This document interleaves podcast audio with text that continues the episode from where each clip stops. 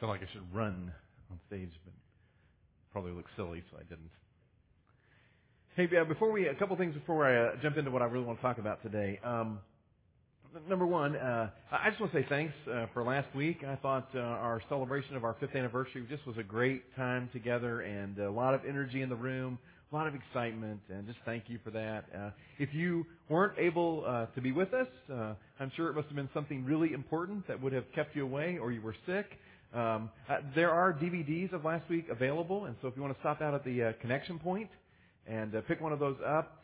Most importantly, I mean, the whole service is there, uh, which we don't normally do, uh, but um, I want you to make sure you hear the message because we tried to kind of lay out a vision for where we're going to head in the next five years, and I want to make sure that we're that you're all aware of that and on board and headed in the same direction. So uh, stop out there and uh, pick one of those up and uh, take some time to watch it this week and um, kind of catch up with where uh, what's happening around here if you missed last week. Secondly, I just want to kind of give you some background uh, in terms of where uh, this radical series uh, came from and uh, why I'm pretty passionate about it and uh, looking forward to these next few weeks.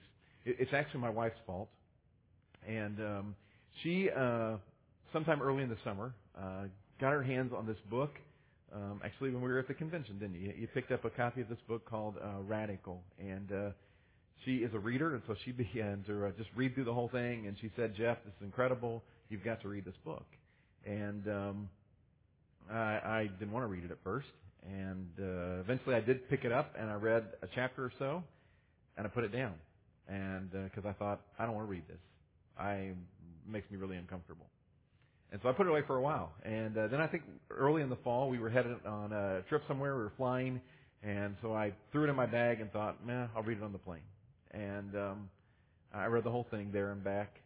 Um, and there were some pretty uncomfortable moments, and some moments where tears formed in my eyes as I thought about the things that I had read in this book. And so um, I, I want to encourage you to pick up a copy of this book. And out of this book has uh, grown this series. And uh, very seldom, you know, if you've been around for a while, do you hear me endorsing books?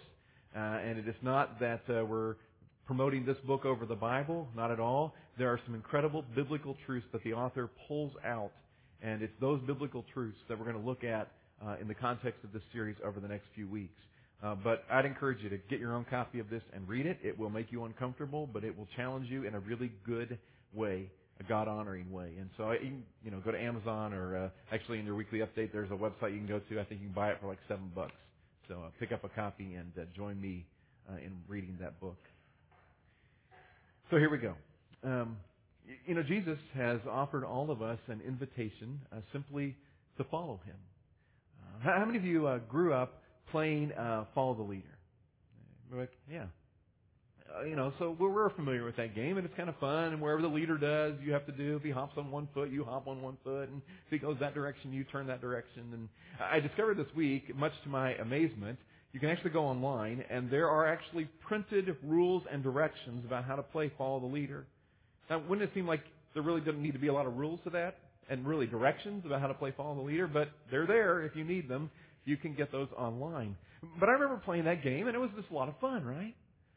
Jesus has offered us an invitation to follow him, and I'm afraid that oftentimes we treat following Jesus like it is little more than a fun game of follow the leader. But what if his invitation to follow was something much more radical? What if his invitation was about something that was much more of a passionate pursuit? What if we have been invited to run and we've compromised for walking? And so I want to explore this whole idea of what it looks like to live a radical life. I, I want to talk for a second about the African impala, the animal, not the Chevy that you may, might have used to have driven. The African impala is an incredible animal. If I understand reading this week correctly, an African impala from just standing still can jump straight in the air about 13 feet. I mean, you'd like to have a guy like that on your basketball team, wouldn't you? 13 feet. Not only that, but from a standing still position, it can jump forward about 30 feet. The African impala can run 60 miles an hour. It's an incredible animal that God created. But here's another incredible thing. You will find in a few zoos, the African impala is contained, is uh, in their cage, so to speak, and all that's there is a three foot wall. Now imagine you didn't know what an African impala was capable of, and you're standing there with your elementary age child, you know, holding their hand, and suddenly you begin to read what it says about the African impala, and you realize there's just a three foot wall between you and this animal that can jump. That would be frightening, wouldn't it? Until you understood another characteristic of the African impala. They will stay behind a three foot wall because unless they can see where they are going, they won't jump or run. They're afraid of what's on the other side of that wall. And as long as the wall is there, they're not going anywhere. I think that following Jesus is like a series of jumps in our lives. And these jumps take us higher and they take us further. But a lot of us, maybe all of us at times, find ourselves behind a three foot wall. And we are afraid or maybe unwilling to jump into the life that God has designed for all of us to live. We're afraid to jump into the radical life that Jesus has called us to live. So I want to explore what it looks like to live this radical life. But I think there are some questions. There are some questions that often stand in the way of us living this radical life. They're big questions. They seem simple on the surface, but they are they're big questions. And they're questions that act as that wall sometimes. That keep us from jumping and running and leave us satisfied to just walk. The first question seems simple on the surface, but it's not. The first question is, am I going to believe Jesus? Simply, do I believe what Jesus says and promises? Do I believe Jesus enough to embrace what he says even when what he says seems very radical? Am I going to believe Jesus? Do you realize that when Jesus was speaking to crowds of people in his day, he was very clear with them that following him was often very costly. And as the people in his day listened to what Jesus taught and heard him explain that it was costly to follow, many of them said, that, that's too much. And they would turn and walk away. And so I have to decide, am I going to believe what Jesus says? Which really leads us to the second question that is even more challenging. Am I going to obey Jesus? When Jesus describes a life that is often costly, cost us something. Am I willing to obey what he says? Even when Jesus, what Jesus is asking me to do seems radical. Am I willing to obey? And so for the next few weeks, I want us to try to explore what it, this radical life actually looks like. Today I want to start by just trying to, to lay a foundation. And quite honestly, some of the issues that we'll talk about over the next few weeks may be some of the most challenging issues we have ever dealt with here. And I'm pretty confident they will make most of us uncomfortable. Because I know I have been made uncomfortable by them. But you know what? That's good. Because we can choose to, to settle for the kind of Christian life that we've always lived, or we can choose to jump into this life that Jesus really designed us for. So let's explore what he says. If you brought your Bibles, and I hope you did, we're going to look in uh, Luke today, Luke chapter 9. And uh, I don't know, maybe you've kind of gotten out of the habit over these last few weeks about bringing your Bibles as we were dealing with marriage and all that stuff. But I want you to get back in the habit of bringing your Bible every week because I want you to see what the Bible says. It's not me saying it. It's not the church saying it. It's what Jesus says. And so I want you to see that for yourself. And so today, if you got your Bible, open it to Luke chapter 9. And If you don't know where Luke is, it's in the New Testament part of your Bible Matthew, Mark, Luke. If you get to the book of John, you've gone too far. We're going to be in chapter 9, and we're going to start in verse uh, 57. This is a, a conversation that Jesus is having with, maybe there are several people, but in particular we can see there are three guys. And, and the conversation is all wrapped around following Jesus and his invitation to follow. Now, realize it wasn't long before this. Jesus had fed 5,000 people with just a couple of fish and some loaves of bread. And actually probably was a lot more people than that because typically they would have only counted the men and so probably it was more like feeding 10 to 15,000 people. So they, they've seen what Jesus is capable of. They're drawn to Him because of His power and His majesty. And so they get into this conversation about following. Here's how this goes, verse 57. As they were walking along the road, a man said to him, I will follow you wherever you go. Jesus replied, Foxes have holes and birds of the air have nests, but the Son of Man has no place to lay his head. He said to another man, Follow me. But the man replied, Lord, first let me go and bury my father. Jesus said to him, Let the dead bury their own dead, but you go and proclaim the kingdom of God. Still another said, I will follow you, Lord, but first let me go back and say goodbye to my family. Which seems like a reasonable request, doesn't it? Verse 62, Jesus replied, No one who puts his hand to the plow and looks back is fit for service in the kingdom of God. Wow. I mean, it seems harsh, doesn't it? I don't think so. When you honestly examine it, it's just honest. There's no sales job by Jesus here. Jesus is just clear. He's honest about what it means to really follow Him. He just lays it out. So let's take some time this morning to briefly unpack each conversation here. There's three of them. And to try to better understand what is exactly that Jesus is asking them to do, and what is it that he then, in the same thing, would say and ask us to do. I think the first conversation here, the first guy, is a clear example of misplaced commitments. Misplaced commitment. This guy says to Jesus, Hey, Jesus, I'll follow you anywhere you go. Jesus says, sort of like, Well, maybe that's great, but listen, I want to make sure you understand what that entails. Do you really understand what it means to follow me? Jesus says, You need to understand. I'm not even guaranteeing that my followers will have the basic need of shelter. I mean, Jesus wasn't some kind of high flying, stay in the most expensive hotels kind of rabbi. Jesus says, following me, it's a bit risky, it's a little costly. It's going to cost you something, and there are no guarantees. This isn't a worldwide tour with a bunch of fans. It's costly. Maybe in our language, Jesus would have said something like this to us. He would have said, you know, your home and your furniture and that climate controlled atmosphere and your automated kitchen and that surround sound entertainment center that many of us will put ourselves in front of later this afternoon. Jesus would have said, you know, here's what I want to know. Am I more valuable to you than any of that? Would you be willing to give up that stuff if you had to? If that's what it meant to really follow me? Jesus even had made this even more clear earlier. He was having another conversation again about what it really meant to follow Jesus. And he says this in, uh, back in chapter, still in chapter 9, back in verse 23.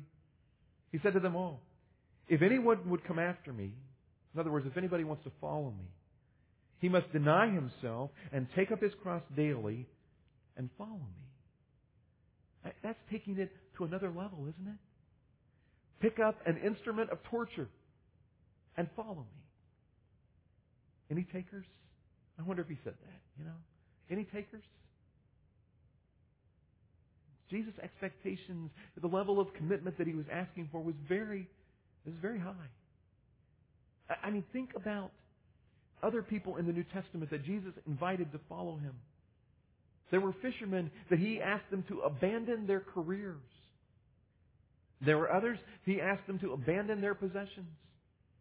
Others he invited them to follow, but he said, You're going to have to leave the comforts of your home. And there were still others that following Jesus meant risking their lives. That's the kind of level of commitment that Jesus was looking for.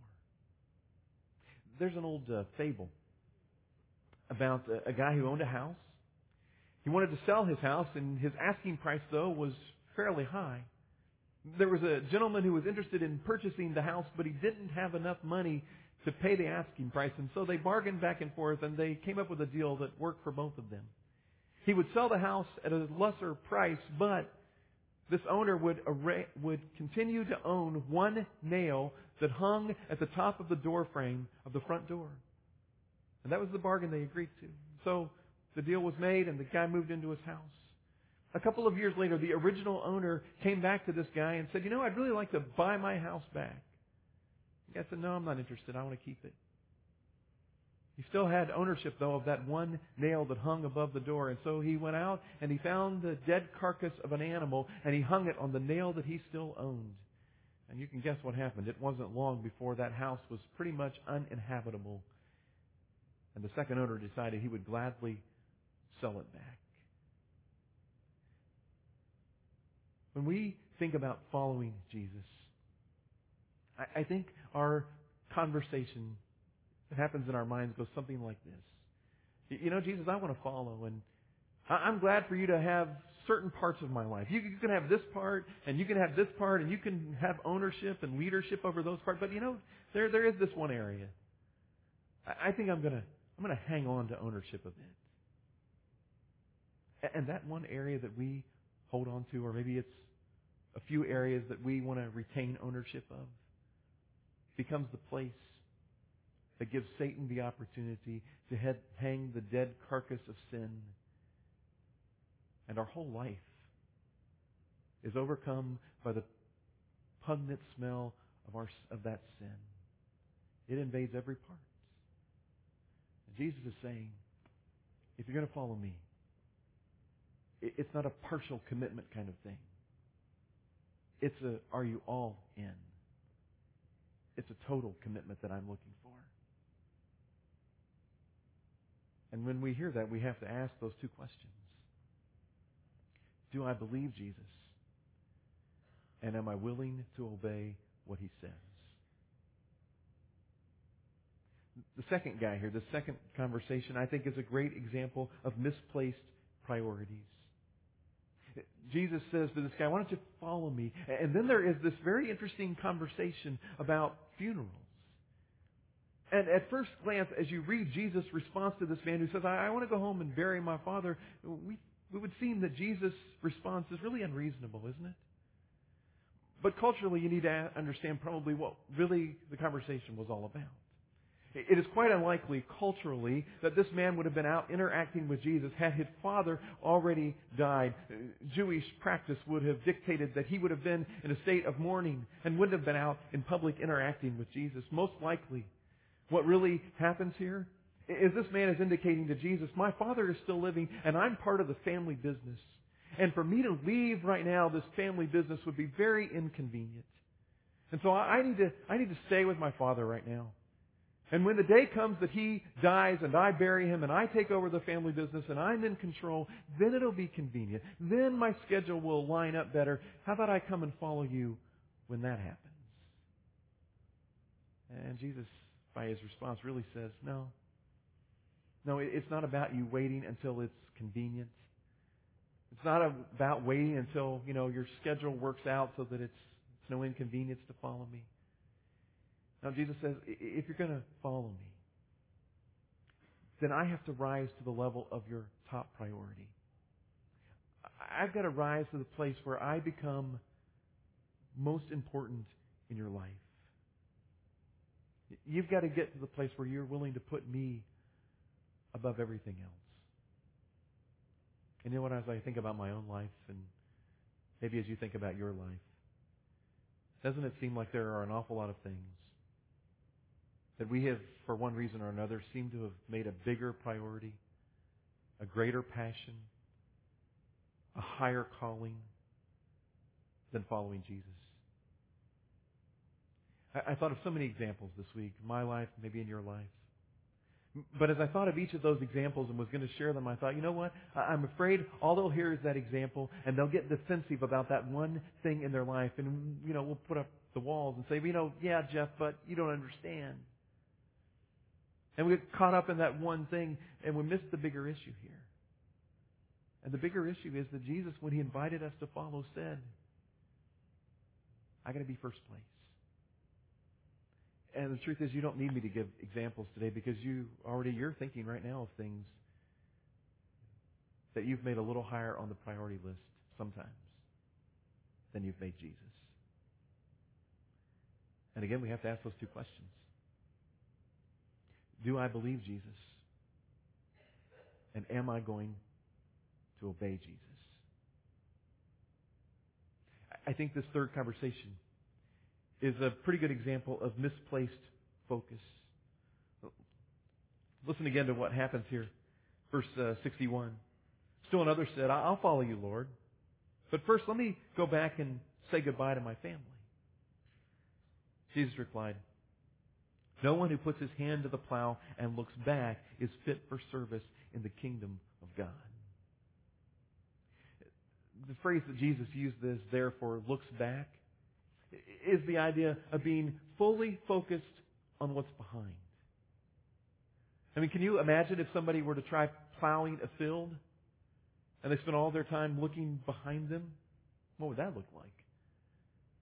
I mean, you know what it's like, or maybe you're better at this than I am, but I know what happens when I'm driving and I try to look in the back seat at something. Doesn't matter how many times mentally I say, keep the car straight. As soon as I get in the back seat, I'm, I'm veering off to the right side. It's dangerous. Jesus says, if you're going to follow me, you got to be fully focused on where I'm leading. You can't let your focus be diverted to other things. You can't be looking behind you. You can't be looking in other directions. You just got to focus on me. And you got to see where, where I'm leading you. I am. Um, I, I think we describe ourselves, uh, who we are, what we do, in a variety of different ways. You know, if, if you begin to describe yourself, sometimes you talk about yourself in terms of your your role in relationships. You know, I'm a I'm a parent, I'm a husband, I'm a father. Or maybe you would describe yourself in terms of what you do. I'm a, I'm a teacher, I'm a salesman, I'm a firefighter, I'm a cop. Or maybe you would describe yourself in terms of where you live. I'm a, Floridian, I'm an American. Jesus says when it comes to being focused and following Him, He, he wants to remind us that our primary role in life, our the thing that tells about who we are most, is that I am a follower of Jesus Christ. I am a follower of Jesus Christ first and foremost. I'm a follower of Jesus who also happens to be a parent and a husband and who happens to live in Florida. But more than anything else in life, I am a follower of Jesus. Matthew Henry, who uh, writes a lot of commentaries about the Bible, wrote this one day. He said, The calling of God ought to be preferred without any question before all the duties that we owe to man. It's about focusing on the call of Jesus. Jesus would have said it this way. He did say it this way. He said, Put your hand to the plow and focus on where I'm leading you. Focus on just following me. And again, we have to ask those same two questions. Do I believe Jesus? Am I willing to obey him? See, I think this takes us to a dangerous reality in our lives. Because if you study the Bible and you listen to what Jesus teaches, it becomes really apparent that we may actually be asked by him to abandon everything else to follow.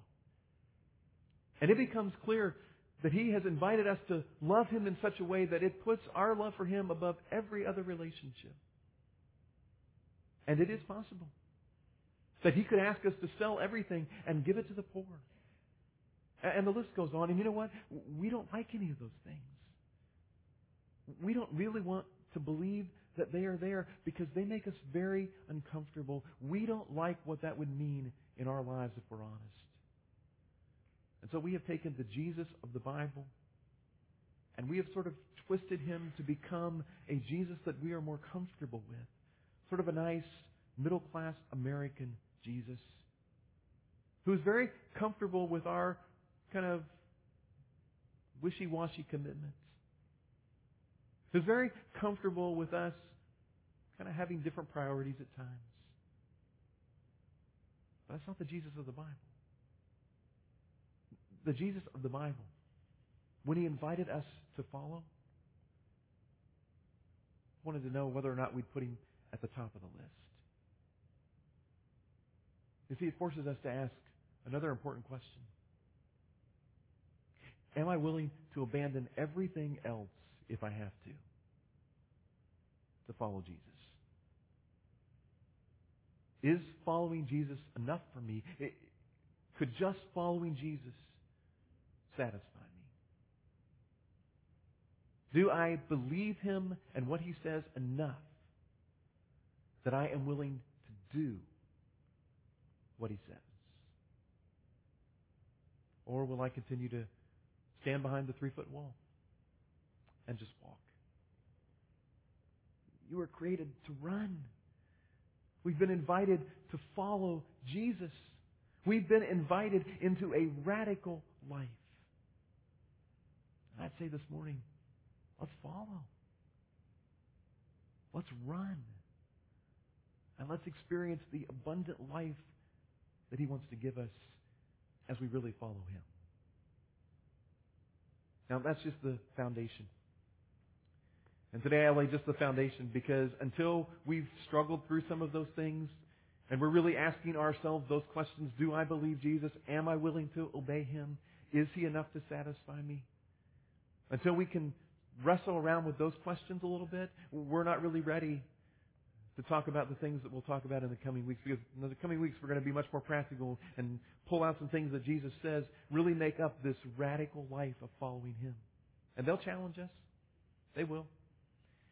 They have me. And they'll make us uncomfortable. I mean, they really will. But it's the life that Jesus called us to, and it is worth being uncomfortable about. It is worth it. So I want to challenge us this week to just take some time. I mean, really, to wrestle with those questions. Do I believe Jesus? Am I really willing to obey Him? And then next week we'll begin to flesh out what that really looks like in our lives. Let's pray together. God, I thank you. I thank you for the way that you have challenged me in these past months. And God, you, you know, and I confess before these people and before you again today that I, I don't have this all figured out. I don't have this all together in my life. And I'm not always every day following Jesus like I need to. And Father, I'm guessing there are other people in this room that would admit that to you right now as well. But God, I'm asking you today and over the course of the next several weeks and really from now till eternity, would you work in my life and in our lives to challenge us, God, every day to really ask, do I believe Jesus and am I willing to obey? God, I don't want to be content to live my life behind the three, three foot wall. I want to jump. I want to run like you were created me to do. So God, work in us, change us. Help us to see what this radical life really looks like. And then God, help us to live it. In Jesus' name I pray.